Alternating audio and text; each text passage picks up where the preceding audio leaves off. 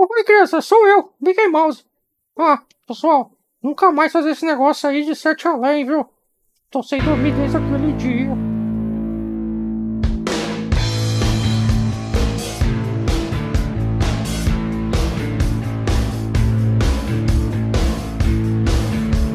Você que é um bundão, Mickey. 7 além não é nada, pô. Fui e voltei 5 vezes. Bom dia, boa tarde, boa noite, meus amigos. Estamos aqui mais uma vez reunidos para falar dos games, aquilo que a gente adora. Games, games e games. Uma das melhores coisas que já foram inventadas pelo homem.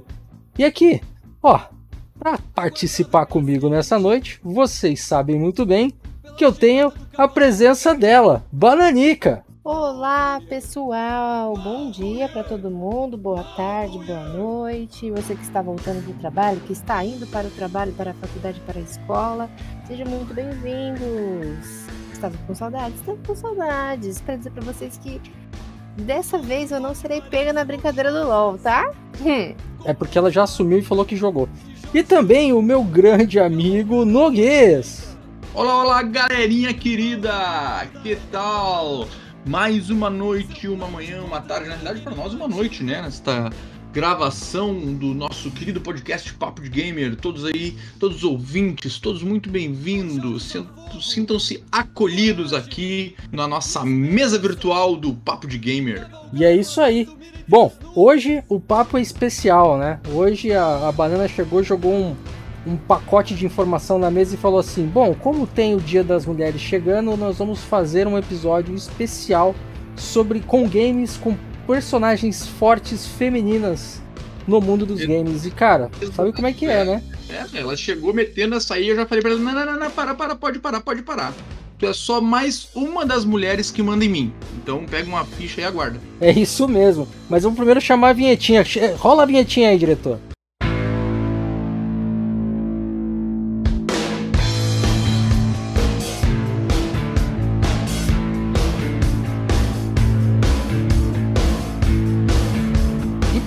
Começar esse papo aqui animado sobre os games com protagonistas fortes femininas, vamos fazer primeiro uma pequena apresentaçãozinha nossa do que a gente andou fazendo, né? Porque vocês vão se surpreender. A Banana jogou LOL, né, Banana? Não, você está muito enganado, meu caro, muito enganado. Desta vez eu entrei no universo mágico de Harry Potter em Hogwarts Legacy e viciei. Viciei por apenas 4 dias. Não que o jogo seja ruim, não. O jogo é muito bom. Porém, eu tava naquele vício, naquela gana de terminar logo a história para poder, né, explorar o castelo ao redor e tudo mais. Então eu terminei a história do jogo em apenas 4 dias. E ainda tenho o que fazer ainda. Mas meu computador tá me deixando na mão. Eu tô ficando um pouco triste. Mas é isso, essa semana, esses dias todos, desde o dia 7 de fevereiro que eu tenho entrado, jogado um tiquinho de Hogwarts Legacy e só. Tentei jogar também um jogo novo, né, que eu baixei há pouco tempo, de um gatinho que é muito fofo. Ele se chama Kitaria Fables, ele é uma mistura de Ragnarok com... Grand Chase e Maple Stories, sabe? Tipo, é uma mistura muito fofinha e você é um gatinho numa... E é um pouquinho também de Harvest Moon, porque você tem que plantar e tudo mais. É um gatinho que ele vai pra vila de um parente dele e você tem que bater uns bichinhos lá, e os bichinhos são com frutas e legumes. É um negócio bem legal, assim, bem fofinho mesmo. Eu gostei bastante. E o meu amigo Noguês, né, que a gente sabe o que ele andou jogando. Conta pra nós aí, Noguês. É, meu velho, sabe o que é? Cara, eu sou um cara que quando eu tô logando mesmo, eu jogo tudo que é coisa. Agora, quando eu tô jogando MMO, o MMO ele suga a vida da gente, a gente tem que jogar só ele. Parece que mesmo assim ainda falta tempo, dia, tinha que ter umas 36 horas. O nosso velho conhecido MMO Lineage 2, jogando uma versão nova, entre aspas, né, esse nova, de um Classic que foi... umas atualizações do Classic. Na realidade, eu joguei o Classic quando saiu lá o oficial da NC Soft, né, em meados de 2014, 16, agora não lembro. E joguei por 6 meses até um que fiquei desgostoso com o sistema da NC Soft lá, que começou a virar aquela coisa, né, compre aqui seu Soul Shot com dinheiro real. Aí acabei parando de jogar. Agora uns amigos apresentaram um novo servidor, uma atualização daquele modo que nunca tinha jogado. Tô me divertindo ali um pouquinho no modo automático. Liga tudo, deixa batendo e a gente pode fazer outras coisas. Inclusive eu comecei a jogar com ele e até lembrei agora que eu deixei um personagem sentado e girando, vendendo automaticamente. A boneca já deve estar bilionária, porque tem uns dias que eu não logo, ela tá lá sentada vendendo até hoje. Vendendo não, né? Craftando. Passar a conta vai me juntar o dinheiro lá. A boneca já deve ter a grana pra comprar um 7S completo. Milionária sentadinha lá em girando. Mas é, viu? E galera, eu também, eu joguei, né? Vocês acabaram de ouvir, eu joguei com o Noguês alguns dias também. Só que, cara, Lineage não consegue prender minha atenção por muito tempo. Tentei, ninguém pode falar que eu não tentei. Mas aí eu falei assim, vou aproveitar e vou dar umas rodinhas de MMO, de uns que eu já joguei, e ver se algum me chama atenção, né? E em 2023 eu decidi que agora o meu negócio é fazer live. E aí eu comecei jogando Black Desert, depois do Lineage 2, joguei uma semana praticamente do Black Desert. Fui obrigado a começar tudo de novo, porque eu descobri que em algum momento de 2021, acho, ou 2022, o servidor que eu jogava faliu, e aí eu não entrei lá pra transferir minha conta pra Steam, né, porque agora o jogo é pela Steam. Então eu perdi tudo, tive que começar tudo de novo, mas foi bom. Foi. Não tô rindo só, velho, não acredito. Perdeu tudo que tu tinha feito já no game. Perdi tudo que eu tinha feito no game, todo personagem de nível alto, todo farm, tudo. Nossa.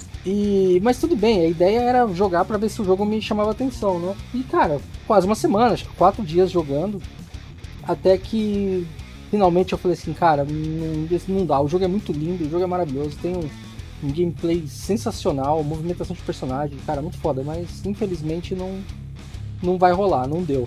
Cara, instalei também aqui pra jogar o Elder Scrolls Online, instalei o RuneScape, só que eu instalei também o Guild Wars 2, e acho que o erro foi eu ter escolhido Guild Wars 2 antes de testar os outros. Guild Wars 2 é um jogo que eu joguei muito desde quando saiu até meados de 2014, o começo de 2015, foi quando eu fui pro Final Fantasy XIV, mas eu parei, né, depois da primeira expansão, parei de jogar e nunca mais voltei, nunca mais dei atenção pro jogo. Só que eu voltei esses dias pra ver qual que é, e agora o jogo tem montaria, cara, simplesmente é outro jogo e tá uma delícia, tá maravilhoso. Os equipamentos que eu tinha de 8 anos atrás ainda são relevantes hoje, eu não precisei sair correndo pra farmar absolutamente nada, ou seja, eu só pude continuar a jogar do jeito que eu parei e eu era relevante pra fazer todo o conteúdo do jogo. E tô fazendo aí lives diárias, desde 7, 8 horas da manhã até o final da tarde, todos os dias de Guild Wars 2. E tá bem divertido, viu? Mas é isso, caras, MMO tem essas paradas, né, consome você por um tempo e você fica preso neles para atender a demanda do seu vício, né, Noguês? Caracas, Inglaterra, é isso mesmo, cara, é isso mesmo, é a alma do MMO, né, a essência dele é essa, é ter essa mecânica, esse sistema de jogo que te prende e te aflora a ganância que tem no ser humano, né, aquela ganância natural que a gente tem de cada vez buscar mais e tentar adquirir mais e tentar melhorar, e é geralmente um processo longo e duradouro e não muito fácil, né? Isso aí não faz parte dos MMOs, então é isso aí mesmo. Mas galera, então vamos lá, né? Vamos ao assunto do dia. O assunto do dia hoje são os jogos que são protagonizados por personagens femininos, e a gente só selecionou aqueles em que o personagem não é sexualizado, não é tratado como um objeto, é um personagem realmente bem construído com uma história bem completa, né? Inclusive um deles eu já falei aqui algumas vezes durante as últimas gravações, os últimos episódios, e eu vou acabar me tornando o garoto com esse nome, né? Porque eu vou acabar falando dele de novo, né? Mas é isso aí, só que quem vai fazer essa apresentaçãozinha aí de jogos, quem vai falar do primeiro jogo é a minha amiga Bananica, mas vai ser assim, ó, depois do intervalo.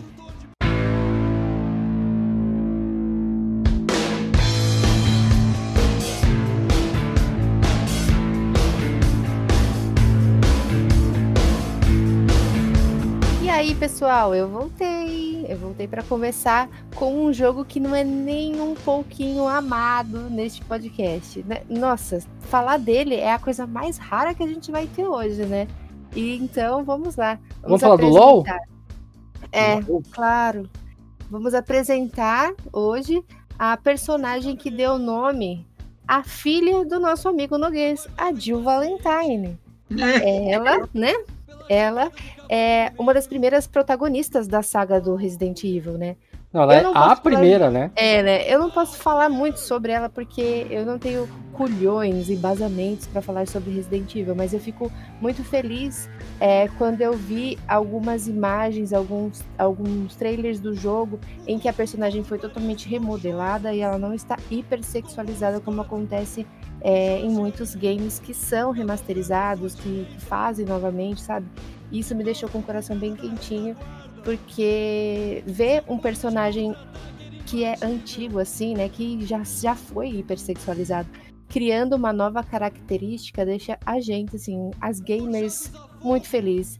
Eu quero saber sobre vocês, como é que é a sensação de jogar com uma personagem feminina protagonista? Peraí, antes do Noguês falar, porque ele vai falar do personagem que fez ele dar o nome na filha dele, né? A língua tá batendo dente aqui, velho. É, mas antes de falar sobre isso, vamos falar de uma coisa interessante sobre a Jill Valentine e em que cenário ela é aplicada, né? Se eu não me engano, o Resident Evil 1, o primeiro, foi lançado em 97. Salvo a dúvida, é isso mesmo, Noguês? E, cara, 97 ou 96, agora fiquei na dúvida, mas é aí, ou é 96 ou 97? 96, março de 96. Em março de 96 a gente ainda tinha aquela febre dos filmes de terror, né? Então era O Que Vocês Fizeram no Verão Passado, Pânico, enfim. E nesses filmes, sempre, a loirinha é a primeira que morre. Porque ela pangua na frente do assassino e o assassino vai lá e mata ela. Sempre. Qual é a primeira coisa que o Resident Evil traz pra gente? Uma policial loira, certo? Sim. Que entra sozinha numa mansão que, cara, todos os colegas dela, a maioria, né, dos colegas dela morreram ou estão desaparecidos. E ela entra nessa mansão e começa a lidar com os horrores que acontecem lá dentro. Zumbi, cachorro sem pele que voa pela janela, etc e tal. Então, se a gente for falar de um personagem forte já nos anos 90, Jill Valentine é o melhor personagem pra gente falar nisso agora, porque ela realmente era uma policial que estava fardada, perdeu a maior parte dos seus coleguinhas, os outros ficaram desaparecidos. Se eu não me engano, acho que ela só encontra o Barry no começo, o resto ela vai encontrar logo depois, muito depois, né? E ela continuou na missão dela, que era descobrir o que estava acontecendo. Então, dito isso, que eu acho que é só uma pequena introdução, vou passar pro meu amigo Noguês. Não, mas é isso aí, Zangler. Que brilhante introdução, brilhante, hein? Brilhante introdução. Fiquei, olha, conhecedor de Resident Evil. Sabe que agora só um comentário que tu fez ali, ela entra sozinha na mansão. Eu não me lembro se ela entra sozinha não, cara. Eu acho que ela entra com um grupinho ainda. Acho que entra ela, o Barry e o Wesker, talvez. Não tenho certeza. Sim, ela encontra com eles dentro, né? Aquela introdução, quando tu escolhe pra jogar ou com a Jill ou com o Chris, tu vai correndo ali na mansão, fugindo que o Joseph acabou de ser assassinado por um daqueles, né, cães lá, zumbi. E eles entram todos correndo na mansão. E quando entra correndo na mansão, eu não me lembro se tá todo aquele time ali, que o time era quem? Chris, Jill, o Barry e o Wesker, né, que eram os quatro. Com o Chris eu tenho certeza que entram os quatro junto. E aí eles se dividem ali. Com a Jill agora me deu um branco, cara. Eu não me lembro mesmo. Não, eu acho que não. Tanto que o boneco que você escolhe fica procurando o que você não escolhe. O começo, tipo, como se fosse a primeira missão interna ali, é encontrar o sobrevivente que você sabe que tá vivo e que correu também, que é ou a Jill ou o Chris. Tanto que você encontra o sangue no chão e você fala, será que esse é o sangue do Chris e tal? Então tem todo esse rolê aí.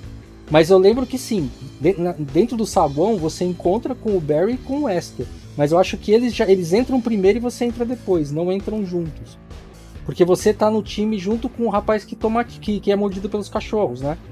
Eu ali dos anos 90, né, dessa geração de ouro dos games, que foi lá do PlayStation 1, né? No qual a Jill acaba sendo uma personagem com uma personalidade muito forte, né? Muito importante pro game, né? Uma das protagonistas do game, que são dois protagonistas, né? Ela e o Chris. E chega ali metendo o pé e sentando o sarrafo, né? E detalhe, né? Ela não tá ali, assim, né? A vestimenta dela é um uniforme, né? Ela tá com uma calça de brim, igual os colegas dela. Ela tá fardada, né? Então, cara, realmente, diria até que foi uma ousadia da Capcom pra época, hein, Zendor? Ô, Banana, o que vocês acham? Eu concordo, até porque nós temos outros jogos da Capcom com personagens femininas que chega a doer, sabe? Sim. Assim, nossa, eu fico muito triste, porque eu, sendo mulher, quando eu era pequena, via muitos jogos que os meus irmãos jogavam, eu ficava olhando aquilo e falava, nossa, mas é assim que tem que ser, sabe? Pra mim, meio que não batia o gênero, assim, e aí ficava um negócio meio complicado, mas foi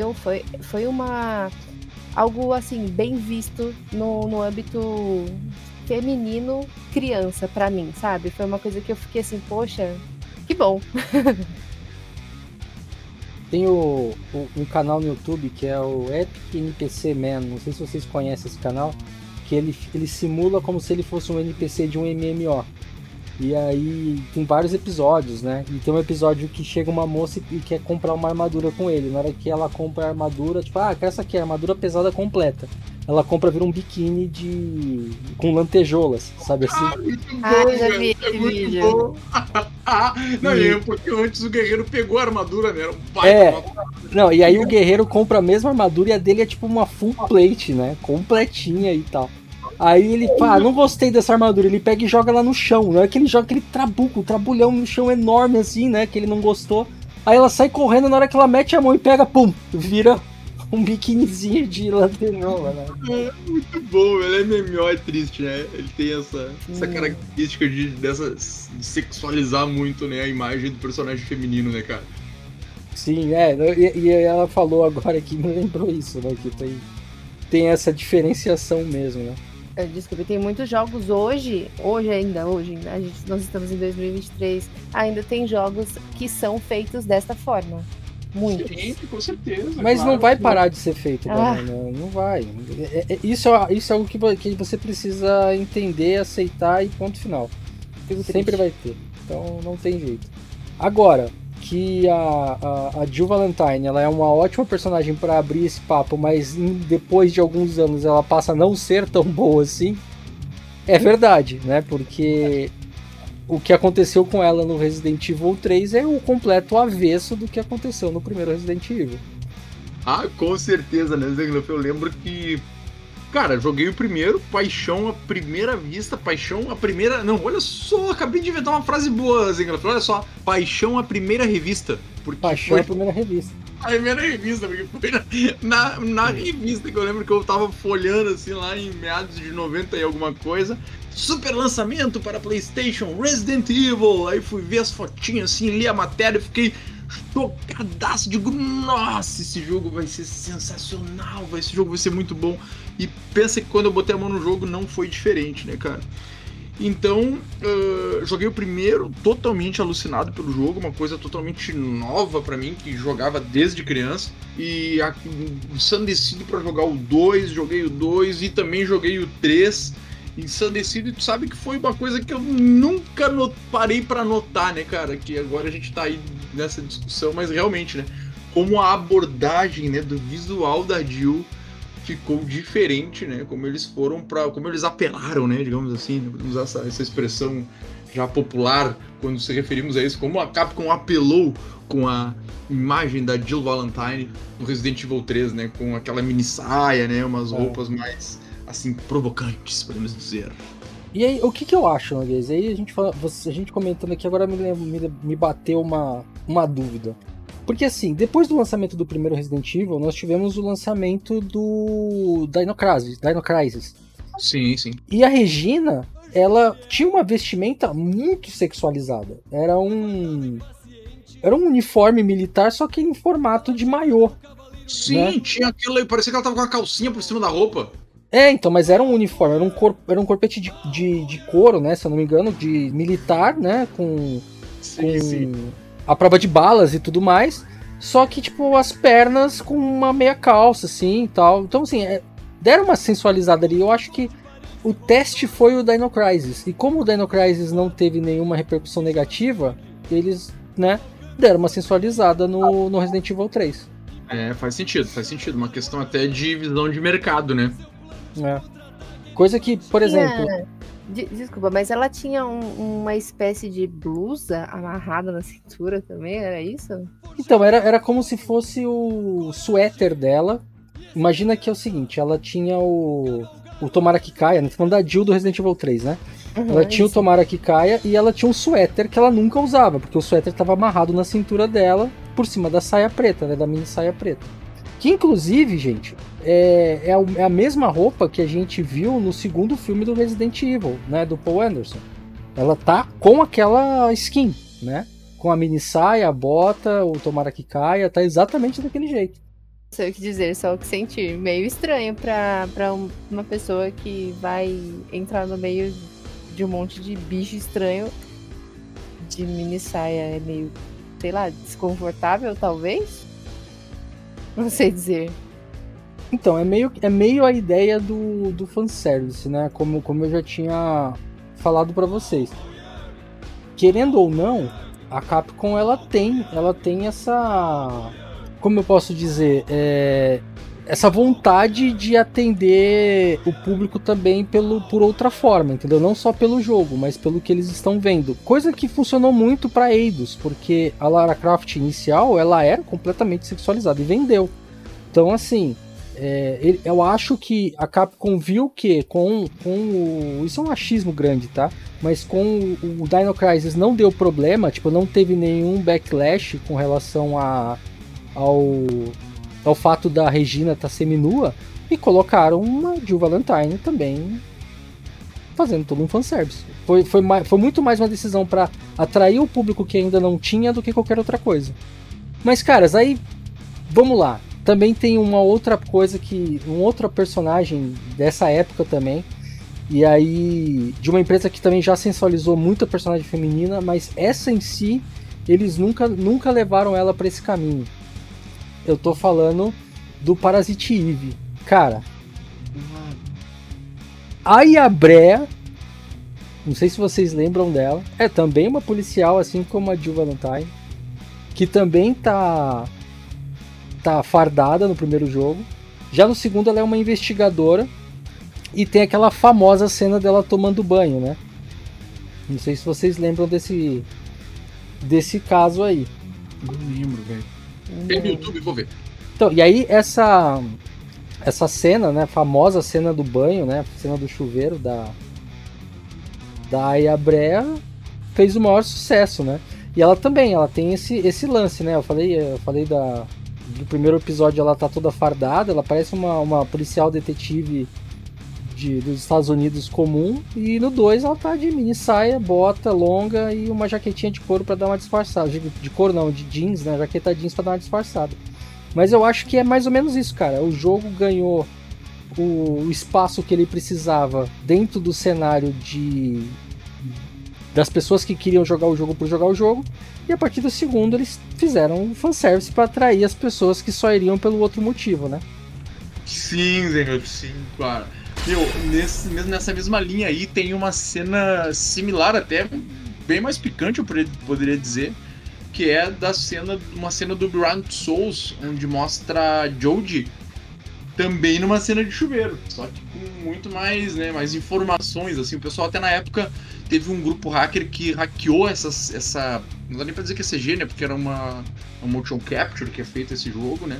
Eles hackearam essa cena e conseguiram afastar a câmera e conseguiram ter a imagem dela totalmente nua, assim. Então, me lembro que foi uma reprodução muito grande na época. Sim. Cara, eu sei que é o seguinte, o Beyond Two Souls é um jogo que não vendeu tanto quanto... Vendeu, mas não fez tanto sucesso quanto o Heavy Rain. Mas... quando saiu esse... Quando essa polêmica, né, da cena do chuveiro apareceu, o jogo voltou pra mídia e voltou a ser alguma... Voltou a ter referência e voltou a ser vendido de novo, né? Pra você ver como que a galera do fanservice, ela realmente ela é impactada por isso. É, incrivelmente falando, mas é uma realidade. E caras... E moça... Cara, assim... Depois do Parasite Eve 2, que ela aparece lá seminua, assim, não, de mini saia e a cena do chuveiro e tudo mais, teve o 3 que foi lançado pro PSP, só que aí ela volta ao modelo anterior lá, que ela tá de calça, jeans e normal, como ela tivesse, como se fosse uma detetive, né, que ela era do primeiro jogo. Só que o jogo simplesmente entrou em esquecimento. Eu não sei se porque ele era do PSP e já o PSP morrendo naquela época, ninguém ligou muito, ou se era o fato de que ela não estava tão exposta como ela estaria antes, né? Mas enfim, é outra personagem que começou igual a Jill Valentine, começou comportada e o pessoal meio que descambou depois pra frente. Mas caras, vamos falar também de uma personagem forte, protagonista, que desde sempre nunca foi sensualizada, né? E é também de jogo no estilo de Resident Evil. Eu tô falando da Aline Cedric, que existe desde o primeiro jogo lá dos anos 90, que a Aline Cedric, né, do Alone in the Dark, ela era uma bibliotecária e, cara, em todos os jogos ela não teve nada de sensualização.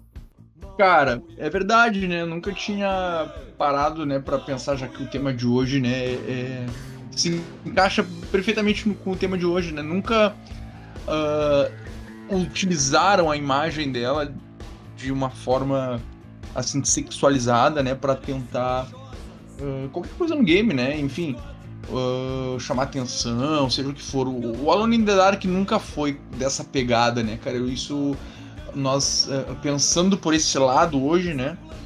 Eu vejo que o Alone in the Dark ele nunca teve um foco em tentar fazer com que os personagens mudassem muito das suas características originais lá, né? Então, realmente, é muito bem lembrado o Alone in the Dark para esse podcast de hoje, Zengler.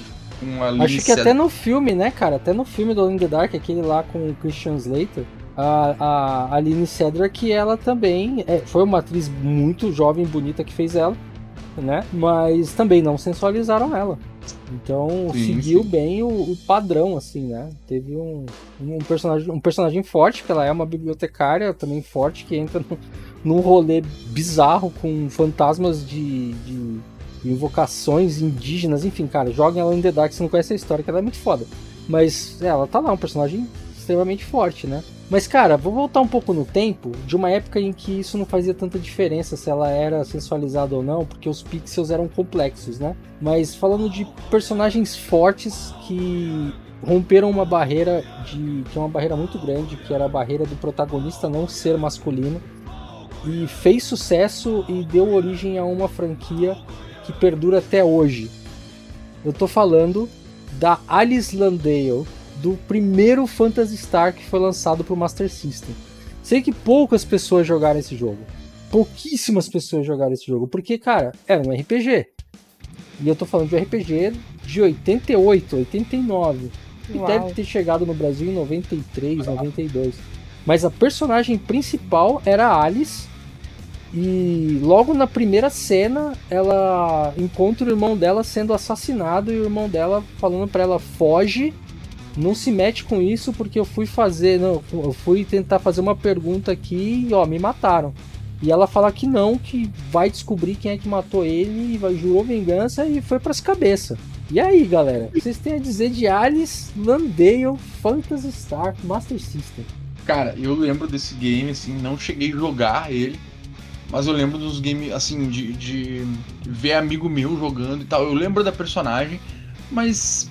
ela tinha um certo, né, vamos dizer que as vestimentas dela não eram das mais comportadas, né? Não, da Alice era sim. Ela não usava tipo uma mini saia, um troço assim, não era meio pequeno na frente e comprido atrás. Mas ela tava de calça, ela usava uma calça e isso era como se fosse um vestido por cima da calça. A calça amarela. Pra te ver como eu lembro bem. Pra mim, ela vai ver que era a questão gráfica da época. Que inclusive o concept art dela é uma... Na verdade, o jogo inteiro foi feito por uma moça, né? E uma japonesa lá e tal, e aí ela fez esse personagem fortíssimo. Ela poderia ter optado por um personagem masculino, porque ela teve total liberdade de fazer, e ela não, ela fez a Alice. Ela desenvolveu e criou a Alice, e a Alice é esse personagem forte. Que da hora. Né? Lá, e cara, naquela época, né? Final dos anos 80. Sim. Aí chegou o Phantasy Star Online e fez o quê? Mas aí já é outra história, né? O Phantasy Star Online é outra história. É outro game de uma outra era, né? Assim como a gente falou do Resident Evil, é uma outra pegada. Eu acho que, assim, o mais complexo pra mim é final dos anos 80, com o mundo do jeito que ele era na época, você arriscar com um personagem de um jogo de RPG, que, ou seja, era um jogo muito nichado, que ainda é até hoje, inclusive, e um personagem ser feminino como protagonista. Forte, né? Sim, pra época sim. Tanto que ela inspirou um personagem depois da própria Square Enix, que é a mãe dos RPGs de turno e tudo mais, que é a Terra Branford, do Final Fantasy VI, que é o meu Final Fantasy favorito. A Terra também é um personagem forte, é uma protagonista forte, é uma protagonista decidida, que... tem todo esse tratamento, inclusive até hoje, tá? Em todos os remakes, remasters e qualquer outra coisa em que ela faz parte, jogos atualizados e tudo mais, ela continua no formato que ela era. Ninguém nunca sensualizou a Terra Branford, né? Diferente de outros Final Fantasy, né? Nem preciso falar, mas, né? Os outros Final Fantasy, as personagens femininas são completamente sensualizadas. A própria Lightning, que é protagonista do Final Fantasy XIII, ela usa uma mini saia, então assim, é bem, né, é bem diferente, né, o tratamento ali. Mas é isso, eu queria dar essa menção rosa pra Alice, cara, porque me lembrou mesmo que, né, a coragem de fazer, de colocar isso na mesa naquela época, diferente, por exemplo, de você colocar um personagem feminino, como tem alguns jogos daquela época, mas a personagem tava semi-nua, né? Então segue o jogo. Por exemplo, o Golden Axe, a Bárbara do Golden Axe, né? A Amazona do Golden Axe, ela usa a armadura de MMO. Ai, meu Deus. Mas e aí, Banana, lembra de mais alguém forte que você jogou? Olha, personagem forte que eu joguei, assim, que eu acredito que também vem dessa base de personagens que foram hipersexualizados, mas que conforme o tempo vem passando, vem mudando, temos a nossa Lara Croft, né? Lara Croft. Do Tomb Raider, que no começo, eu não sei como a galera sentia algo por aquele personagem quadriculado. Não sei nem o que dizer sobre. Mas ela veio, né, a nova personagem, a nova modelagem do Tomb Raider. A Lara Croft está muito, muito mais coberta. E acredito que também é mais robusta, né, vamos dizer assim.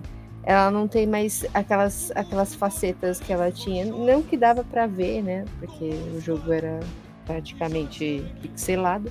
Mas ela se mostra mais um personagem mais duro, né? Mais profundo, vamos dizer assim. Do que a gente tinha, sei lá, em... Nem sei quando é que saiu o primeiro Tomb Raider. O primeiro Tomb Raider é dos anos 90. Mas assim, então... o último Tomb Raider nessa pegada, nesse formato, ainda saiu pro Xbox 360. Não foi muito longe, não, que teve Lara Croft extremamente sexualizada, né? Ela só mudou, inclusive pra muita gente foi até um backlash, né? Porque a galera não gostou do fato de, tipo, como assim? Essa Lara, não sei o que e tal, mas, cara, né? Eu só acho que ela era muito mais decidida, ela era, tipo, eu diria que assim, a Lara Croft dos anos 90 até esse que eu falei do Xbox 360 era tipo como se fosse uma véia da lancha, sabe assim?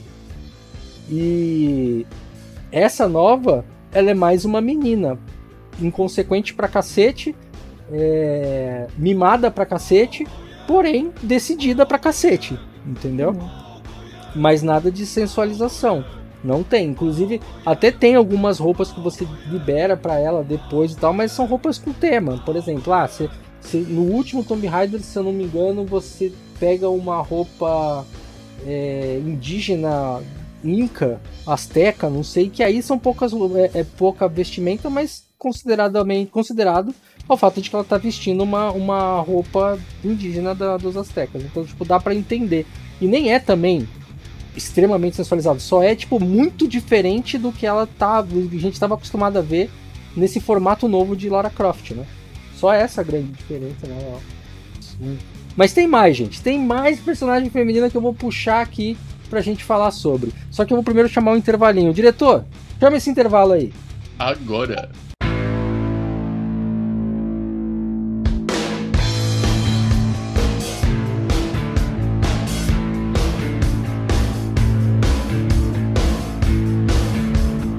E neste bloco, já que a gente fez primeiro aquela apresentação, falamos de uma personagem forte que mexia com o estigma do cinema dos anos 90, falamos de personagens que foram depois sensualizadas e começaram no caminho de não sensualismo, mas foram pra lá. Agora eu queria falar de uma personagem que nós só descobrimos que ela era uma personagem no final do jogo. Sabe de quem eu tô falando, Noguês? Sabe de quem eu tô falando, Banana? Sim, fiquei curioso agora. Curioso. Samus Aran, o famoso Metroid. Nossa! Nossa, velho, eu sempre fiz, velho. Que da hora, velho. Né? O Metroid todo mundo jogou sem saber que era uma mocinha. Só descobriu quem terminou. Caraca, que verdade, velho. Que verdade. Verdade. Eu acho que também foi uma ideia genial de quem fez o jogo, né? Porque, cara, emplacar um jogo num formato completamente novo, que ninguém nunca tinha visto. Um jogo de plataforma que você vai e volta. Você só não anda pra frente. Você anda pra frente, pra trás, pra frente, pra trás, pra cima, pra baixo, pra frente, pra trás. Volta de novo, vai, vira, volta, vai, volta.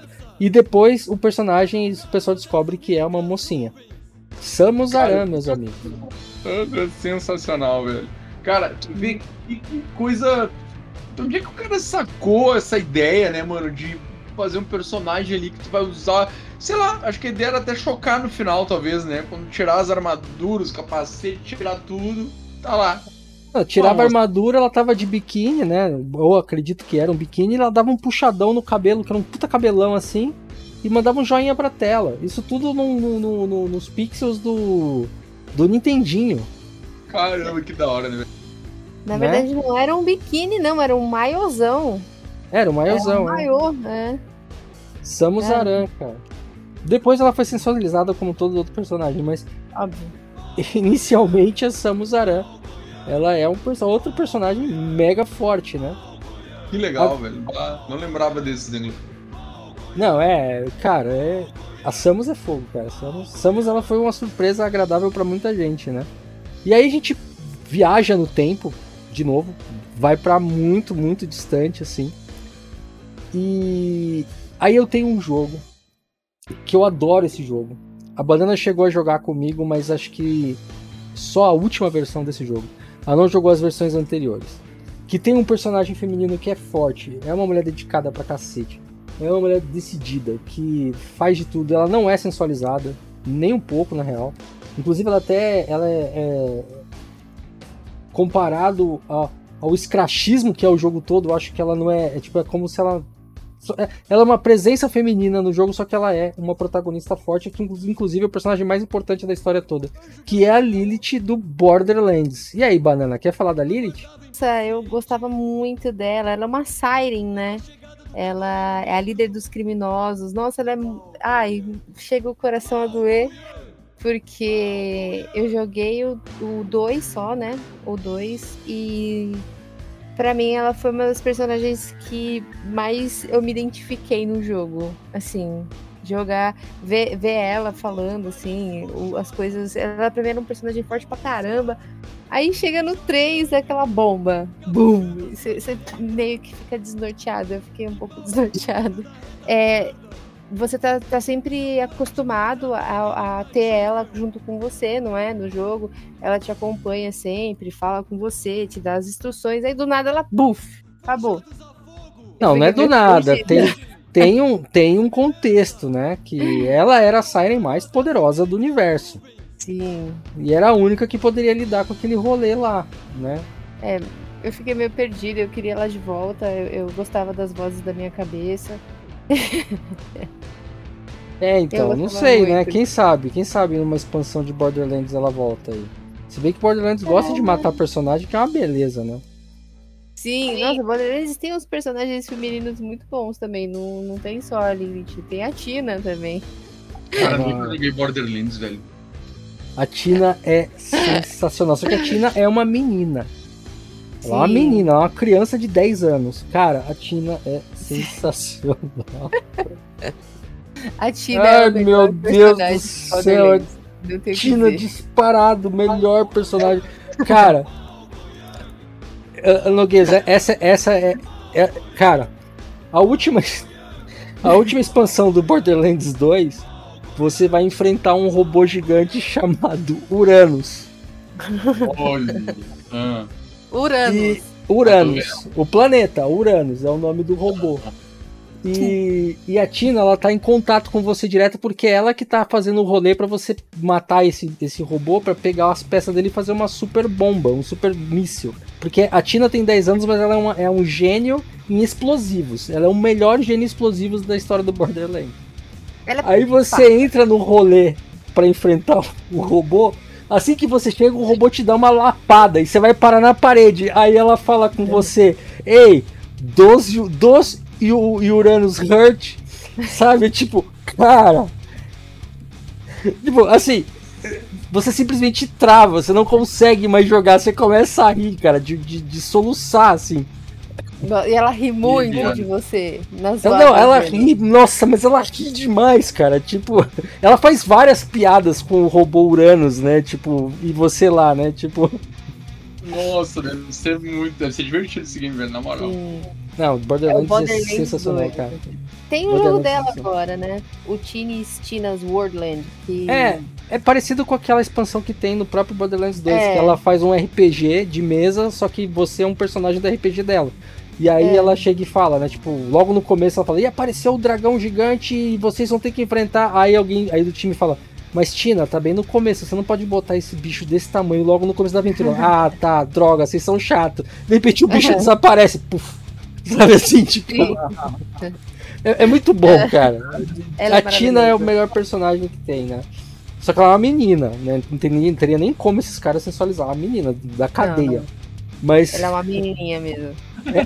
É muito bom, cara. Ela logo na primeira missão que você pede, ela pede pra você resgatar 2 coelhos de pelúcia que uns ladrões roubaram, né? Uhum. E aí você vai lá, resgata, entrega pra ela, ela pega e coloca 2 mísseis, um em cada coelho, ela vira de pelúcia, vira e fala assim pra você, olha só, são gêmeos. Tipo, cara, tipo, são 2 coelhos de pelúcia com um míssil enfiado, tá? Dentro, assim. Sim. É muito bom, cara, muito bom. A Tina é demais. E, cara, assim, Borderlands tem outros personagens fortes. Tem a Maya, né? Uhum. Que é o personagem jogável do Borderlands 2. E, infelizmente, no Borderlands 3, que, pro meu total desespero, ela deixa de existir. Mas... Eu em pânico, eu chorei pra cacete, eu ficava assim, eu não quero passar, eu não quero chegar nessa parte, eu não vou chegar nessa parte, aí quando chega eu fiquei tipo, não quero mais jogar essa bosta. Fiquei chateadaço que a Maya morreu, cara.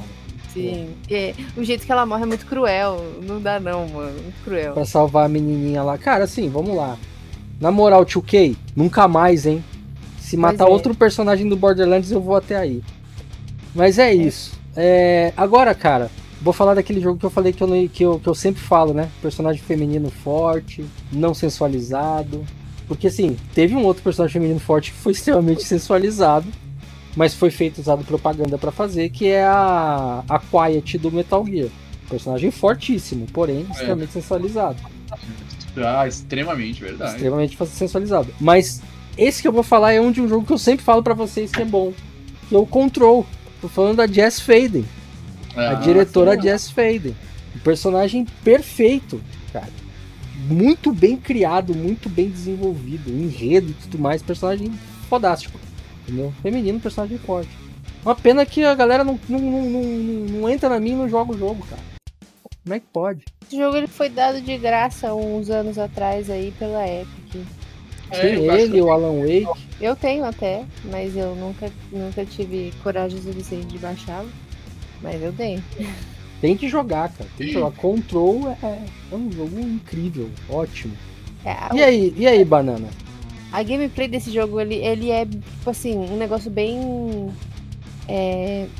dá aquela vontade de você jogar. Só que aí você vai ver os negócios começando a voar. Aí você fala, ah, não. Mas... deixa pra lá. Pensa que é o seguinte, cara. Ele é um jogo que quando você chega na parte de... não é voar, de flutuar, né? Quando você chega na parte de flutuar, você já foi enfiado em tanta merda. Tipo, você já não sabe como jogador se aquilo é real ou se a tua boneca tá alucinando. Entendeu? Então, tipo, esse é o grande... Ah, e aí, falar em alucinando, pelo amor de Deus, não podemos esquecer de Hellblade, né? Não podemos esquecer de Hellblade. Mas Control é isso. Control é uma parada que você só vai descobrir jogando e chegando até o final o que realmente está acontecendo naquele rolê. Mas chega uma hora que você já começa a duvidar da capacidade mental do teu personagem. Né? Eu vou dar uma chance pra ele. Várias cenas. Várias cenas, ô Banana, de que você vê a sua personagem apontando a arma na própria cabeça. Ah, que jogo assim, armado. Sabe assim? Então, assim, você não sabe se ela realmente tá fazendo aquilo. Enfim, joguem Control, tô falando. E vamos pro Hellblade, então, a Senua, cara. A Senua do Hellblade, e aí? Hellblade é um jogo da qual eu não vou jogar, por mais que seja uma temática que eu goste, que eu, acho interessante, mas tem algumas cenas que me deixou meio com dor de estômago, que me deixou com, aquele sentimento de, mano... Cara, é um jogo com uma temática psicológica forte, porque afinal de contas o jogo trata-se disso, de problemas psicológicos. Sim, sim. Entendeu? Então, assim, muita coisa que você tá vendo ali realmente pode ser só alucinação. Sim, eu fiquei meio enjoada assistindo uma gameplay uma vez, eu falei, não é possível, cara. Não é possível. É sangrento, mas, né? Nossa. É um negócio meio... Nossa, tem muito sacrifício, muita coisa, muito pedaço, muito... O Blade é punk, velho. Não cheguei a jogar. Não fiz um gameplay valendo, assim, mas... Nossa, velho, o que eu assisti de gameplay que eu joguei... Olha... Jogando PlayStation 4, né? Eu nem sei, ele é um exclusivo da Sony? Não.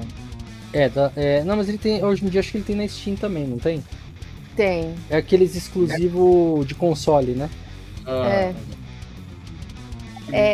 Eu fiquei sabendo que esse jogo, ele pra ter sido feito, na verdade um rapaz, pra ele ter sido zerado, assim, pra alguém ter conseguido zerar ele, e ter sido feito, no caso, o jogo, foi preciso de um time de pessoas, de profissionais da saúde mental, pra galera continuar conseguindo fazer o beta do jogo, sabe? Conseguir concluir o jogo e os beta testers também conseguir testar os bugs e tudo mais. Eles precisaram de apoio psicológico.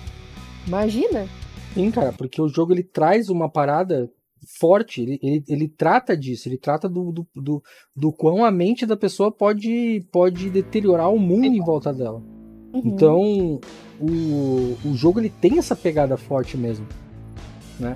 E escolher uma protagonista mulher foi do caralho, entendeu? Sim, e ela parece mesmo, ela tem uma visibilidade de alguém forte, de alguém bruto, de um ser mais não fragilizado, sabe? De alguém que realmente sofreu tanto na vida que tipo, qualquer coisa vale. O jogo foi muito bem feito, a característica dela, as características faciais dela, foi muito, muito, muito bem feito mesmo. todas as expressões. Nossa, foi pra mim, assim, um jogo que eu não irei jogar nem que me paguem, mas muito bem feito. Banana, depois que foi pra 7 Além, não voltou a mesma. Ah, não, muito obrigada. Eu tô lá ainda, vocês não perceberam. E aí, Banana, agora eu só tenho mais um jogo só pra falar de uma protagonista forte, que pra mim é canon, tá? É o personagem canon da história, que eu acho que você vai poder falar bastante dela, porque eu sei que você jogou o jogo, que é a nossa querida Cassandra, do Assassin's Creed Odyssey. Nossa, Cassandrinha, amor do meu coração. Eu tentei jogar com o irmão dela, que eu nem lembro o nome. Ah, nem ligo pra ele. Mas a Cassandra pra mim foi um dos personagens que mais me chocou, na verdade. Tanto pela forma dela interagir, né, com os outros personagens. Porque Assassin's Creed meio que você não tem além de não ter uma religião, você não tem uma sexualidade, vamos dizer assim, né? E muitas das cenas lá em que aconteceu algumas coisas que você precisava fazer, a Cassandra, tipo, sempre tinha a opção assim, tipo, bora nós, sabe? E eu ficava assim, oi? Aquelas opções, tipo, ah, preciso que você passe a noite comigo, e era uma senhora, e ela, beleza, bora. Uma noite só, tamo junto. Um negócio assim, eu fiquei meio que, uau. Um papo dela falar assim, né? Uma das respostas dela é: vamos deixar os deuses com inveja. É um negócio assim. Eu fiquei tipo, Cassandra, amiga, que isso? E ela enfrentando deuses. Nossa, personagens super mais fortes do que ela. Por exemplo, os caçadores de recompensas, né? Os assassinos tão mais fortes do que ela. E ela, tipo, dane-se, bora nós. Os reis, né? Os reis das ilhas gregas, ela cagando na cara deles, né? Exatamente. Os personagens místicos. Ela tem uma expressão de combate muito mais forte do que o irmão dela. É Alexis o nome dele, né? Que é isso. Ela tem uma expressão de combate, uma força vital de combate muito mais forte do que a do personagem feminino do jogo. Isso eu pude constatar jogando com os dois personagens. Tanto que eu tentei começar com ele, aí eu joguei. Na primeira morte dele eu falei, ah, mano. E pra mim ela é canon na história. Pra mim ela é canon. Pra mim ela é um personagem. Sim. Pra mim também. Pra mim eu não consigo pensar. Eu fiquei até muito triste, porque o Valhalla a gente não pode jogar com personagem feminino. Pode. Só que ele não tem a mesma profundidade. Ele... O personagem feminino e o masculino do Valhalla é exatamente a mesma coisa, só muda o voice action. Já no caso do Odyssey, o Odyssey, a Cassandra é extremamente bem feita. Sim. O personagem é bem feito. Por mais que ela tenha armaduras também que não passem de um tapa-sexo. Ah, mas isso é da Grécia Antiga. Na Grécia Antiga todo mundo usava saiote, cara. Homem, mulher, criança, todo mundo era saiote de couro. Ela tem um ganho depois de algumas armaduras das filhas... Ai, como é o nome? Das filhas das Amazonas lá. Não, mas vamos lá. Vamos falar quando importa. No final da segunda DLC, que é quando você do presente, que é aquela caçadora aquela Tomb Raider, né? Uma Tomb Raider, né? Uma caçadora de tumbas. Quando ela encontra a Cassandra portando o bastão do Hermes lá, o Trismegistus. Como é que ela tá vestida? Ela tá de terno, mano. Ela tá de terno. Foda pra caralho, ela tá de terno. É isso. Tá... E você vê ela, tipo, tranquila, assim... Ai, tava à sua espera. Tipo, de terno. Eu achei muito incrível. De terno. Caraca, mano. Que bonita. Meteu um black tie. Sim. Mandou ver. Eu gostei bastante dessa personagem em si. As expressões faciais dela também são muito...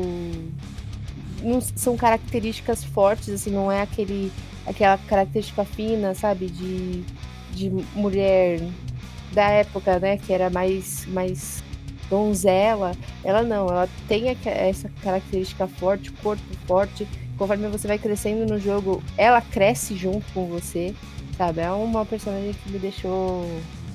Ela é uma amazona, isso pra mim ela representa uma amazona. Achei incrível. E agora, antes da gente fechar esse papo, Banana, que é muito bom, queria falar de personagens femininas que não são protagonistas, mas são importantes na história. Uhum. E já vou começar dando aquela chinelada, né? Existe uma personagem ainda que eu não posso esquecer de falar dela, por mais que o jogo dela não consiga me captivar, eu não consigo jogar, mas é um personagem muito bom, faz muito sucesso, inclusive ela tem 2 jogos, que é a Aloy do Horizon Zero Dawn, a gente não pode esquecer dela. Sim, né? É verdade, hein? Sim. Inclusive a Sony, né, me deu de presente aqui pela assinatura da Plus o Forbidden West, né? Olha! Agora eu tenho os 2. Eu não posso jogar, se um dia eu quiser jogar eu já tenho. Mas aqui é o estilo de jogo dele que não me ganha, igual o God of War lá, não consigo gostar. Mas enfim, é um personagem também, é um personagem muito forte, né? É um personagem que cresceu sem a mãe, né? Não podemos esquecer disso. Que foi maltratada durante toda a infância, cresceu e tomou conta do próprio destino, né? Mas geralmente as personagens fortes, pelo que eu percebi, geralmente as personagens fortes, elas vêm com essa carga, né? Tipo, ou nasceu sem a mãe, ou sem os pais, ou por alguém que comprou, maltratou elas, assim, e elas acabam criando esse escudo, né? Que acaba transformando elas em personagens incrivelmente fortes, tanto física quanto psicologicamente. Olha, das que a gente falou aqui, a Jill Valentine, a gente não sabe o passado dela, mas ela é uma policial, então não sei. A Samus Aran, não tem também história de passado dela, mas ela também é um soldado, de uma força internacional contra alienígenas, né? A Terra Branford, ela também é um soldado do Império XYZ. A Alice tinha o irmão dela que morreu na frente dela no começo do jogo, mas até então o passado dela era ok. Né? A Lilith eu não sei. A Lilith provavelmente deve ter visto coisa pra caramba. Não, ela viu depois de crescida, mas depois que ela se tornou um... Como é o nome lá? Uma Siren. Não, antes de ser Siren, ela nasce sendo... A líder lá dos... Isso, do... Bandido. Como é que é? Dos... Treasury Hunter? Não, como é que é? Vault Hunter. Isso, dos Vault Hunter, né? Mas tem uma história de que ela meio que cresceu no meio daquela... Ela meio que comenta, se eu não me engano, ela comenta assim, que ela cresceu no meio daquela galera ruim e tudo mais. E ela foi pega, não foi? Eu lembro que ela foi pega, que a gente encontra ela. Não, ela foi pega pelo Jack, né? Então, que ele fala que até o pai dela, uma coisa assim... do nada. Quem pega a filha é o próprio Jack, que pega a Angel, né? Que é a... Ah, sim. A outra Siren lá. Então, mas ela entra no lugar da Angel, uma coisa assim, não é? Eu não lembro muito bem da história, não, mas eu lembro que ela sofreu sim um negócio quando era criança, até porque tem umas imagens dela, tem uma parte do jogo que ela fala, que ela lembra até daquela... da hora que sobe que o mundo é destruído e aí eles ficam naquele jogo, naquela parte do DLC mesmo, que aí ela fala assim, minha infância era desse jeito, eu sempre vivi dessa forma, era uma coisa assim. Eu não lembro bem, mas enfim. Deve ser. Não sei, eu não posso opinar. Né? Então assim, agora... A Lightning, né, que a gente até comentou dela, vivia com a irmã dela só também, que o merda aconteceu depois do jogo. A Lara Croft, os pais dela foram assassinados, né, tipo, ela era o Batman. A Cassandra não sabia quem, né, foi abandonada quando era criança, né, porque não deixou jogar o irmão dela né, do penhasco. O pai dela jogar o irmão dela, ela entra na frente, caiu todo mundo junto e é isso. Então, assim, eu acho que é meio dividido, né? É, tem muito soldado, tem muito soldado na história, né? E tem algumas pessoas com passado triste, né? Uhum. Mas é isso. Agora, falando então, já que a gente falou das personagens protagonistas, vamos falar das coadjuvantes que fazem parte disso também. Só que antes de falar das coadjuvantes, eu vou chamar aquele breakzinho pro último bloco. Certo, diretor? Agora!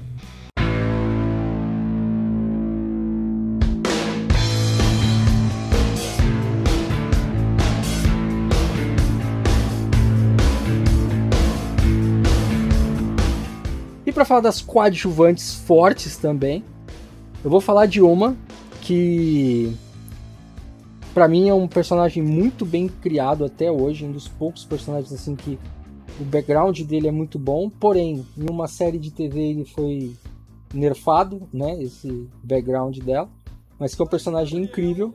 Tô falando da Ciri, grande Ciri de The Witcher. Ó. E aí, Banana, o que você sabe da Ciri do The Witcher?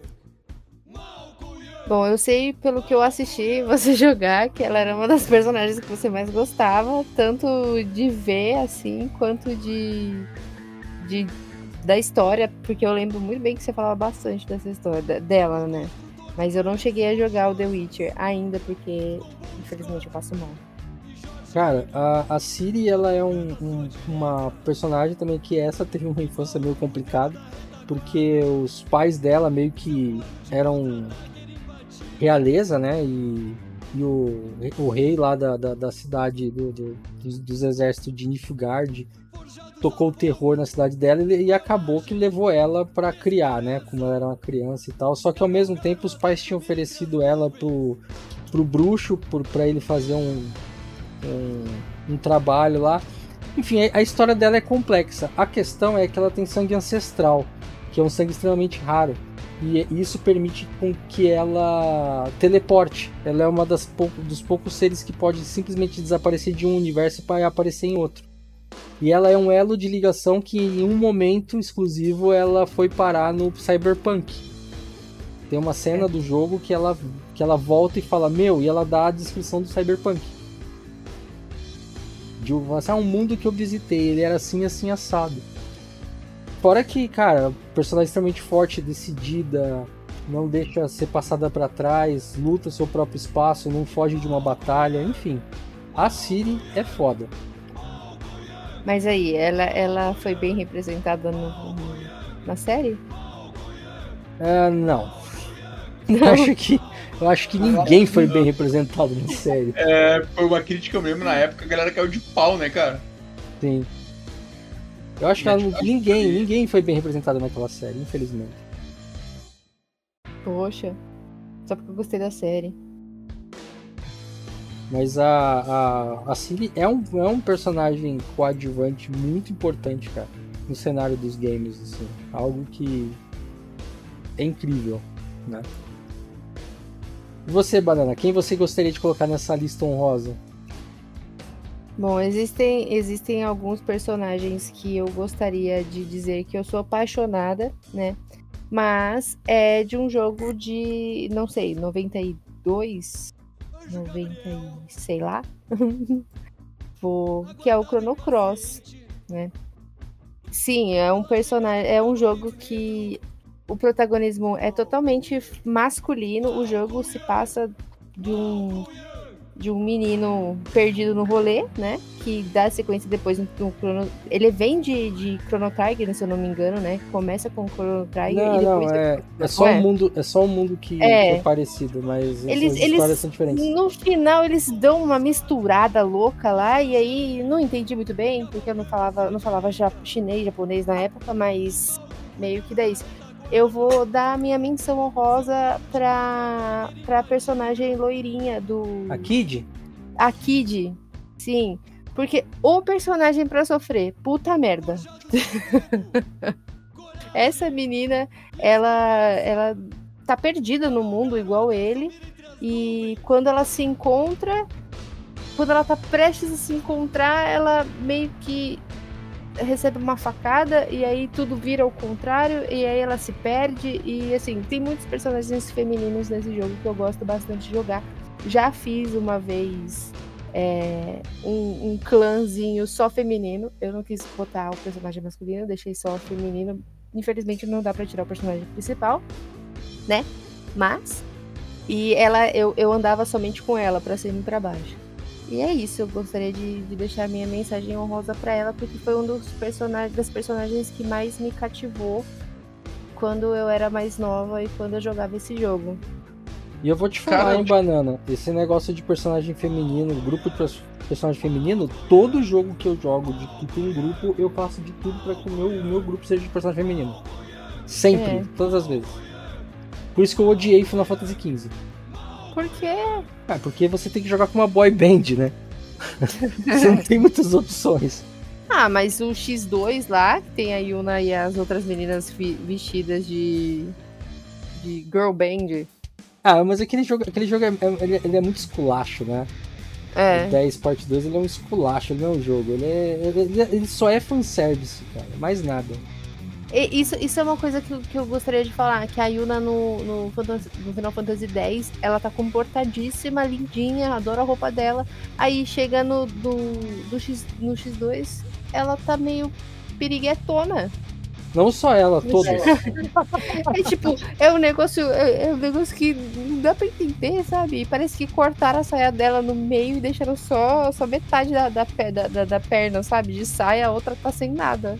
É um negócio meio triste, mas uma das personagens também que eu gostei muito foi a Ryu, né? Eu acho que ela e a Lulu, pra mim, são duas personagens do Final Fantasy que eu gostei bastante.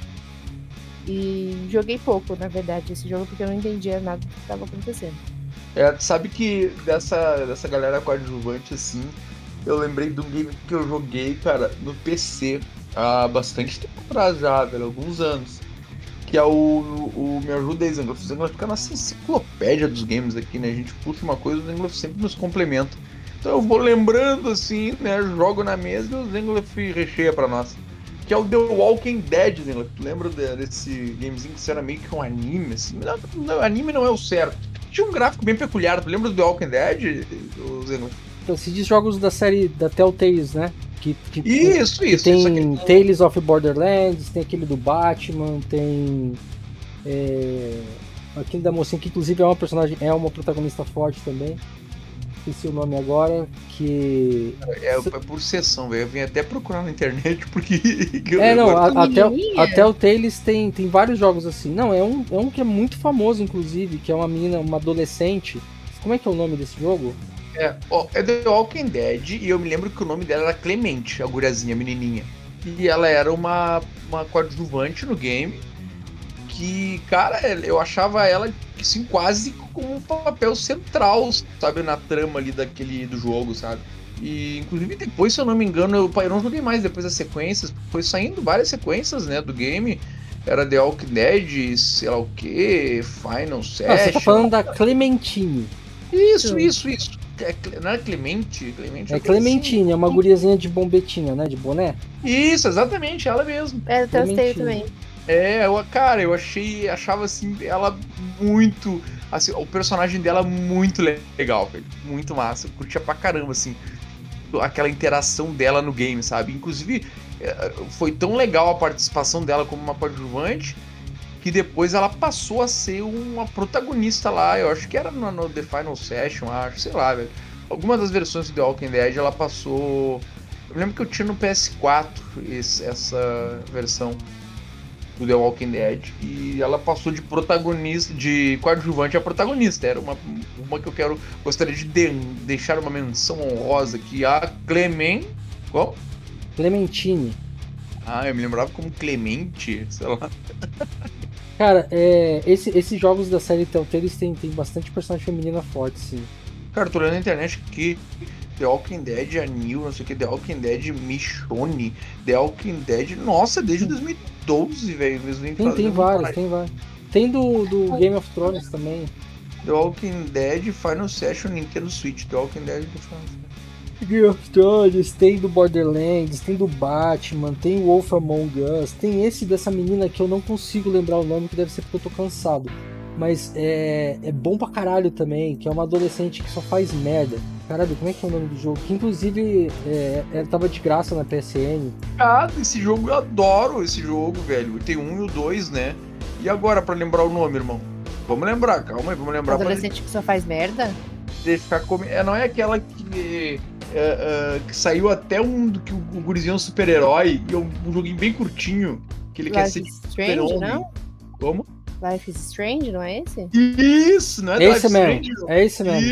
Isso, esse jogo é sensacional, velho. Como é que é o nome da boneca lá? Ah, o nome dela eu não lembro. Chloe, né? Chloe. Será que é Chloe, velho? Agora não sei, mano. Faz tempo que eu joguei. Porra, a menina... Caralho, a menina chega a dar raiva. Cara, é o Life is Strange, né? Que a personagem do Life is Strange me tira do sério. É a Chloe Price. Adoro, acho demais, velho. Adoro. A menina de cabelo azul? Chloe Price. Agora ela tá de cabelo azul, né? Cara, eles lançaram um também uma época. E agora, tu vê, eu acho que é tudo a mesma vibe, né? Que era The Wolves. Eu tô olhando agora que tá, galera. Tô colando aqui na minha Steam, ó. É The Wolves Adventures of Captain Spirit. Que era a mesma pegada, só que, ó, não tem nada a ver, era um menininho que ele tinha um sonho, acho que ele tinha um super-herói, e o jogo é bem curtinho assim, cara, e eu nunca tinha me tocado disso, Zenglaf, que o The Walking Dead, The Life Strange, esse game, é todo a mesma coisa, né, entre aspas, assim. Tem, então são jogos feitos com o mesmo motor, né. Que legal, nunca tinha caído a ficha, velho, e é tudo da mesma empresa, Zenglaf, nem tava ligado. Não é que é da mesma empresa, é que é o seguinte, a Telltale, ela compra ou ganha o direito de montar jogos no formato readme, né, que é o de história, para você acompanhar Sim. e tomar decisões e tudo mais. Então, o que eles fazem? Eles têm esse motor já pronto, eles só compram os direitos ou ganham, não sei como é que é o rolê, e aí eles fazem. Então, porra, tem versão do Batman, tem essa do Walking Dead que você falou, tem do Game of Thrones, tem do Wolf Among Us, cara, tem tudo que você imaginar, do Borderlands, cara, tem muita história, e essas histórias elas são canon, não é tipo, é um joguinho só que não faz parte da história, não, tipo, esse conteúdo faz parte do conteúdo oficial da história do jogo, entendeu? Tanto que no Sim. Borderlands, o que acontece em Tales of Borderlands é o passo entre o Borderlands 2, a expansão do Borderlands 2, a última, né, que é aquela dos Thorns lá, que o planeta explode, e o começo do 3. Então, tudo que acontece no Tales of Borderlands conta esse intervalo entre jogos, entendeu? A mesma coisa serve pros outros.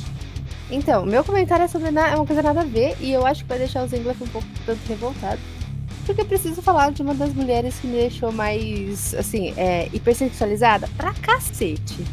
Porém, entretanto, todavia, ela é o amor da minha vida. Que é a Silvanas Corriventos, ou a Silvanas Corrimentos, que é como eu chamo ela.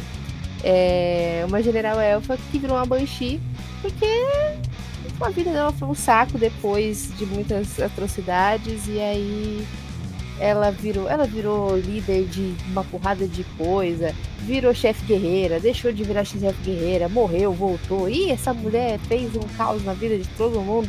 E agora ela tá bem guardadinha, lá no cantinho, salvando as almas de todos aqueles a quem ela matou.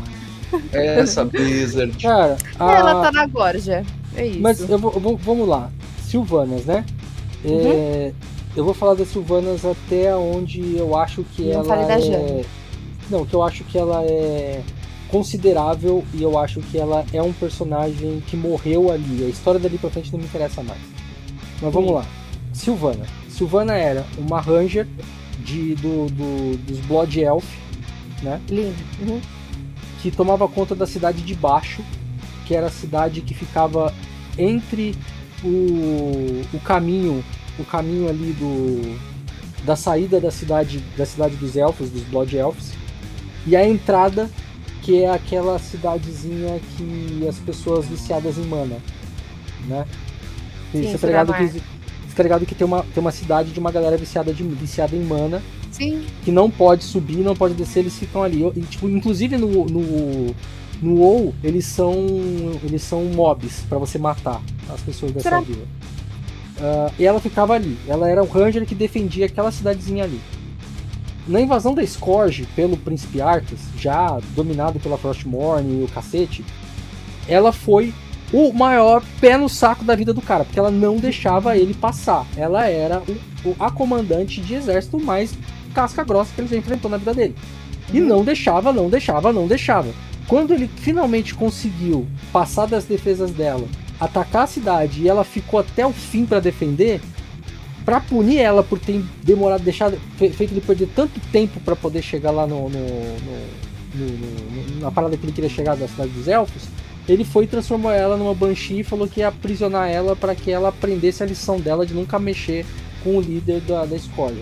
E aí ela passou a ser uma morta-viva Banshee que seguia as ordens do Lich King, né? Ou na verdade, do Lich King em si, só que não do Arthas inicialmente, mas do Lich King.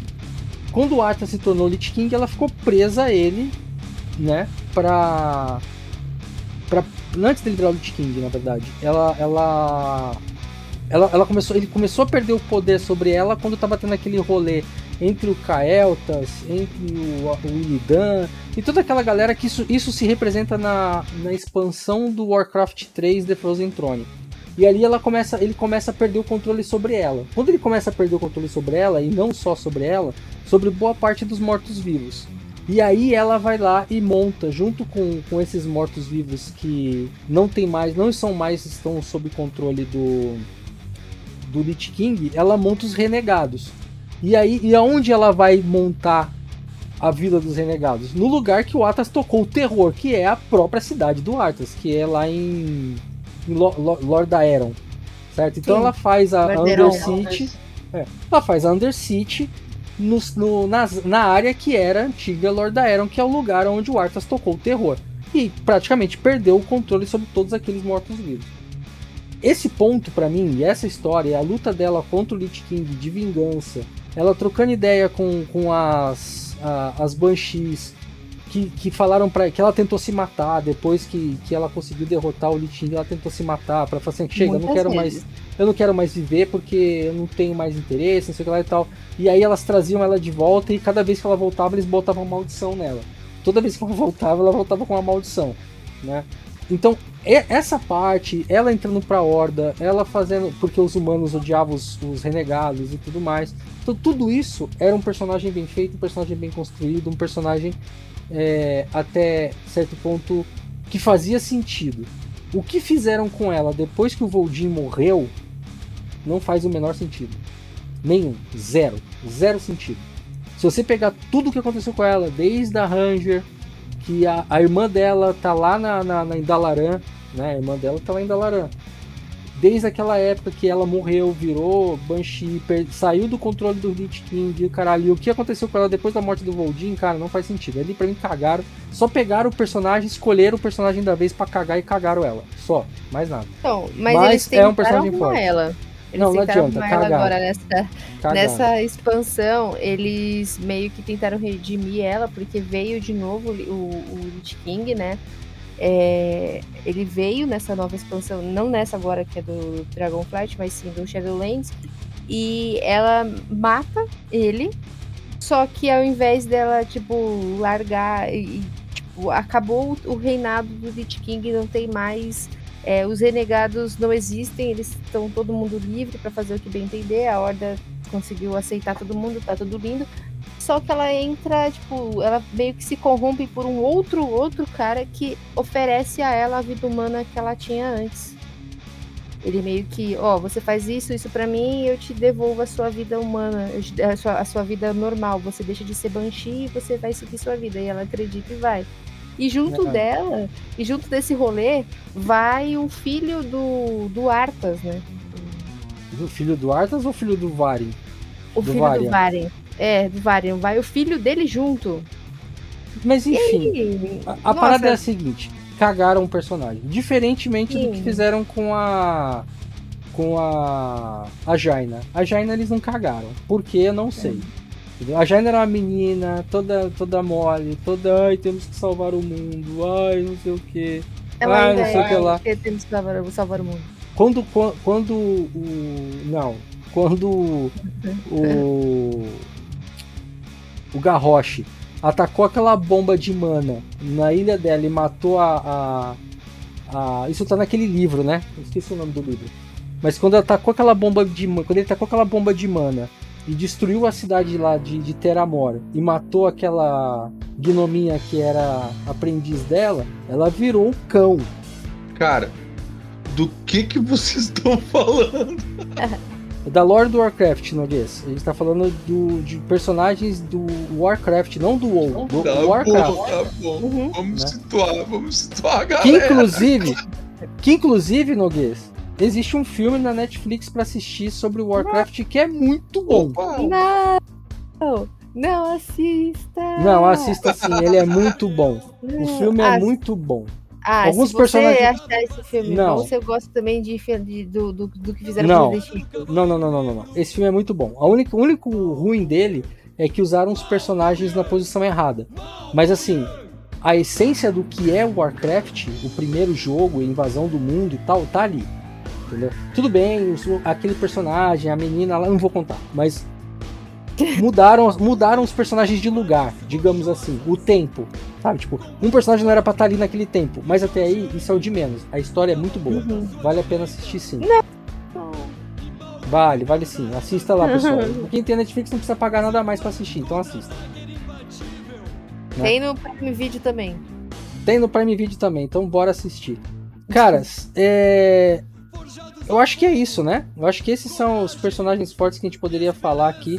Eu teria alguns outros pra falar, mas eles são de jogos que eu acredito que a maioria não jogou.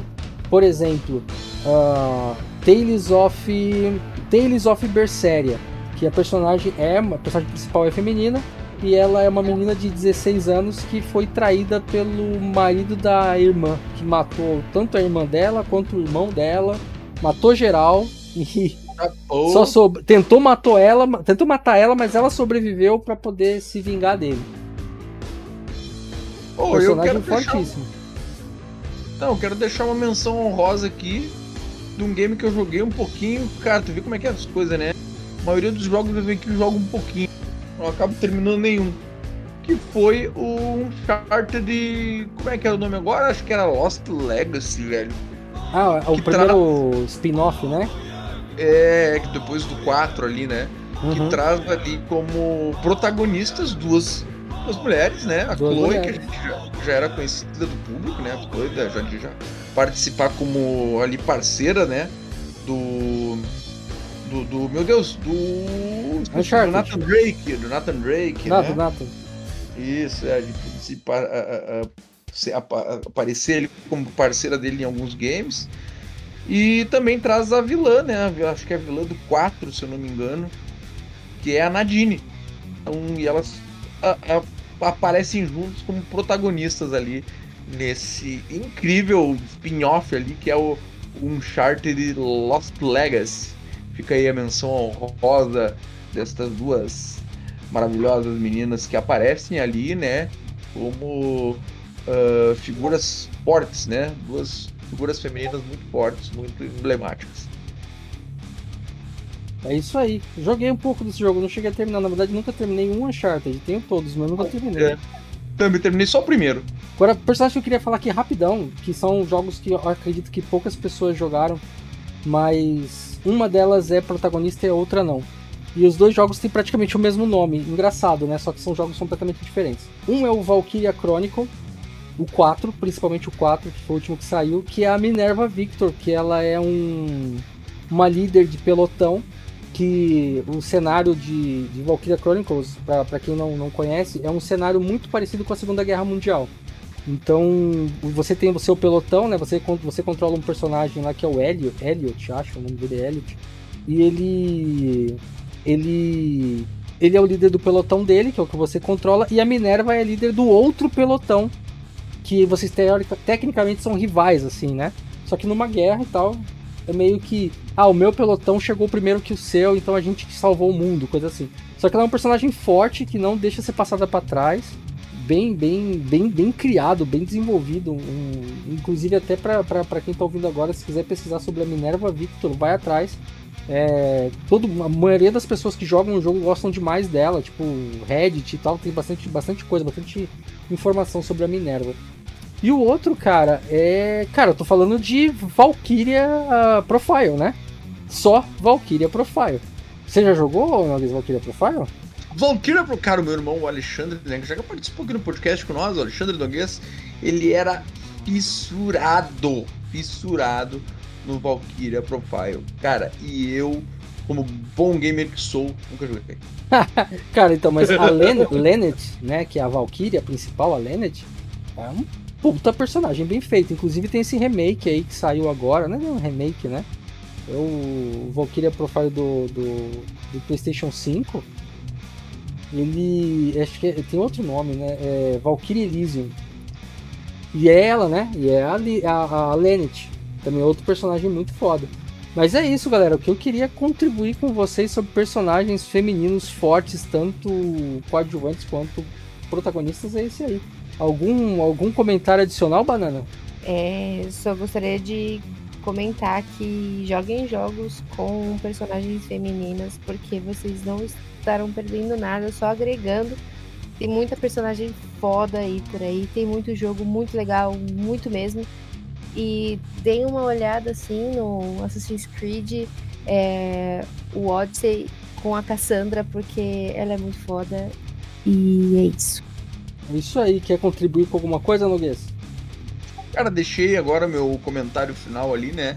Que é um game que eu acho que vale a pena jogar. Ele é um game muito longo também, que é o Lost Legacy, Uncharted Lost Legacy. Eu sou fã dessa trilogia, nem é mais trilogia, né? Já deixou de ser trilogia, mas de toda essa série do Uncharted. E esse não é diferente, né? O The Lost Legacy, que traz aí a Chloe e a Nadine. É um game que é bem legal, que vale a pena jogar. Com esse tema aí que traz como, né, as protagonistas, as nossas queridíssimas mulheres. Agora, você quer o inverso total daquilo que a gente falou sobre personagens fortes e não sensualizados? Jogue em Lollipop Chainsaw, Xbox 360. Gente, pesquisem, não vou falar sobre esse jogo não. Banana, quer deixar sua participação final aí pra gente? Gostaria sim, gostaria de agradecer a vocês, meus caros amigos, colegas e irmãos de coração, por estarem aqui comigo, né, nesse dia maravilhoso, nessa noite maravilhosa. Estava com saudades, não vou mentir. E vamos aí ser felizes, jogar bastante. Para de falar que eu jogo LOL, porque eu não jogo LOL, com licença. Não tenho nem mais instalado no meu computador. Nesse momento ela não tá jogando porque a gente tá gravando. Ou não? Não posso mais jogar, porque senão eu não consigo jogar Hogwarts Legacy. Ah, não tá que não desce da vassoura. Oh, muito bom, joguem, se vocês quiserem uma aventura no castelo de Hogwarts, no mundo entre tragos, trolls e outros animais fantásticos. Esse jogo é muito bom. E é isso, eu gostaria de agradecer a vocês, muito obrigado, pessoal, por ter feito esse papo tão, tão interessante hoje, né, pra trazer essas personagens incríveis. Dizer que também tem muito jogo aí que é indie, né, que são feitos por mulheres, que a gente acha que não, mas tem muita moça incrível por trás de jogos incríveis, sim. E meninas, se vocês têm um sonho na área de games, seja sendo pro player ou desenvolver ou programadora, desenvolvedora, qualquer coisa do tipo, corre atrás do seu sonho, porque mercado tem. Basta você correr atrás. Street Fighter 6, Bananica, quem tá encabeçando é um time de mulheres. Quem tá encabeçando Street Fighter 6 são umas meninas lá, hein? E o jogo tá ficando sensacional. Tô acompanhando. Olha, se for comparar com o 5, acho que o 5 vai passar vergonha. Isso, tá vendo, meninas? Força. E se vocês querem mesmo, corram atrás e façam o seu melhor, porque é isso, o mercado tem e nós somos incríveis. É isso. Antes de passar para o Noguês, Lollipop Chainsaw é um jogo que, se você olhar embaixo da saia da menina, você desbloqueia um achievement. Então, Noguês, quer deixar a sua contribuição final? Muito bem, galera. Muito obrigado aí a todos que nos acompanharam aí nesta noite de gravação, né? Nesta noite de gravação, mas nesse nosso podcast, o Papo de Gamer, mais uma gravação com um assunto que sempre, obviamente, está aí nos trend topics, né, do sempre, né, são assuntos que sempre estão aí em evidência, a gente sempre tenta, né, trazer esses conteúdos interessantes para a galera do que acompanha nós aí no podcast. Galera, muito obrigado a todo mundo que acompanhou, né, não esqueçam de nos seguir lá nas redes sociais, eu estarei muito ativo agora na Twitch TV, twitch.tv/FernandoNoguês. Também lá o meu Instagram, @RealNoguês. E o TikTok, hein? Tô começando a produzir lá cortes pro TikTok. Acompanhe lá, @FernandoNoguês no TikTok. Abraço para todos vocês. Nos vemos em breve. É isso aí. E, Bananica, como é que as pessoas fazem para te encontrar? Olha, geralmente eu não estou fazendo nada, brincadeira. Se vocês quiserem ver eu falar sobre os meus gatos, sobre coisas aleatórias e coisas do meu dia a dia, ver como é que é uma pessoa maluca, é só entrar lá no meu Instagram, é ba.na.nica,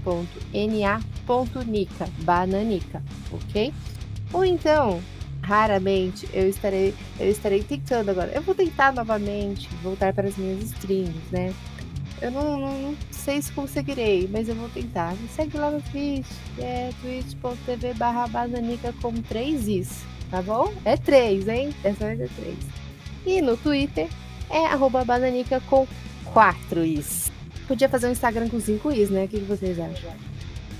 Conforme tu vai levando o ban com as bobagens que tu fica fazendo na internet, vai criando conta nova, daqui a pouco tá com 737 i. Ah, poxa, eu só coloquei um i a mais ali. Poxa, eu acho que você deveria colocar i no formato romano. Tipo, você coloca i, aí você coloca ii, aí você coloca iii, aí você coloca iiv, iv. IVI, e vai indo. Ninguém vai entender, vai ficar... Não, deixa assim. Mas é isso, me seguem lá, venham me ver fazer palhaçada com meus gatos, eles são incríveis, viu? E também, né, claro, se tiver aquela dúvida sobre o LOL, de como fazer aquele campeão que você quer jogar muito bem, pergunte pra Bananica que ela manja tudo de LOL, ela é especialista de LOL. Eu nunca serei. E agora, né, pra fechar, eu queria agradecer aos meus amigos que estiveram aqui presentes nesse papo maravilhoso. Dizer que o diretor tá dentro d'água para editar esse episódio, porque a gente divagou muito durante a gravação. Só pelos meus cálculos aqui, são 6 horas de gravação nesse exato momento. Ele precisa transformar isso em no máximo 1h30 de áudio de programa. Então, obrigado, diretor. Né? Obrigado pelo trabalho que você vai fazer. E galera, incrível falar isso, né? Depois de 4 temporadas, estou diariamente na Twitch, twitch.tv/zen. Diariamente, das 8 da manhã, 7, 8 da manhã até as 5 da tarde. Diariamente, falar de novo porque nem eu acredito. De repente, né? Não tem um negócio aí. E é isso, tá? Redes sociais também, Zenglaf em todas elas. E nada a mais. Bom, meus amigos, muito obrigado pela presença de todos, muito obrigado a você que está ouvindo, você que escuta de todo lugar do mundo, você que escuta de todo lugar de fora do mundo também, se você estiver em outro planeta, muito obrigado por participar. Não se esqueça de mandar mensagem pra gente no 51999968286, 51999968286. Eu esqueci de perguntar pro diretor se tinha mensagem dessa vez, mas enfim, se tiver a gente vai fazer alguma coisa e colocar aqui no final. Mas é isso, pessoal. Beijo, até a próxima e tchau!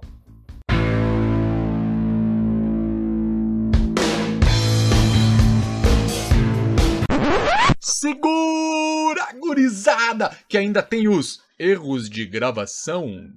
Olá, galerinha querida. Deixa eu de novo, que bem na hora eu pluguei um USB e fiz pu, pu, pu. 3, 2, 1. O que foi? Falou alguma coisa? Noguês falou alguma coisa? Não, meu, vai. Tá. 3, 2, 1. Quer falar alguma coisa, Noguês? Ou... Não. Não. Tá bom.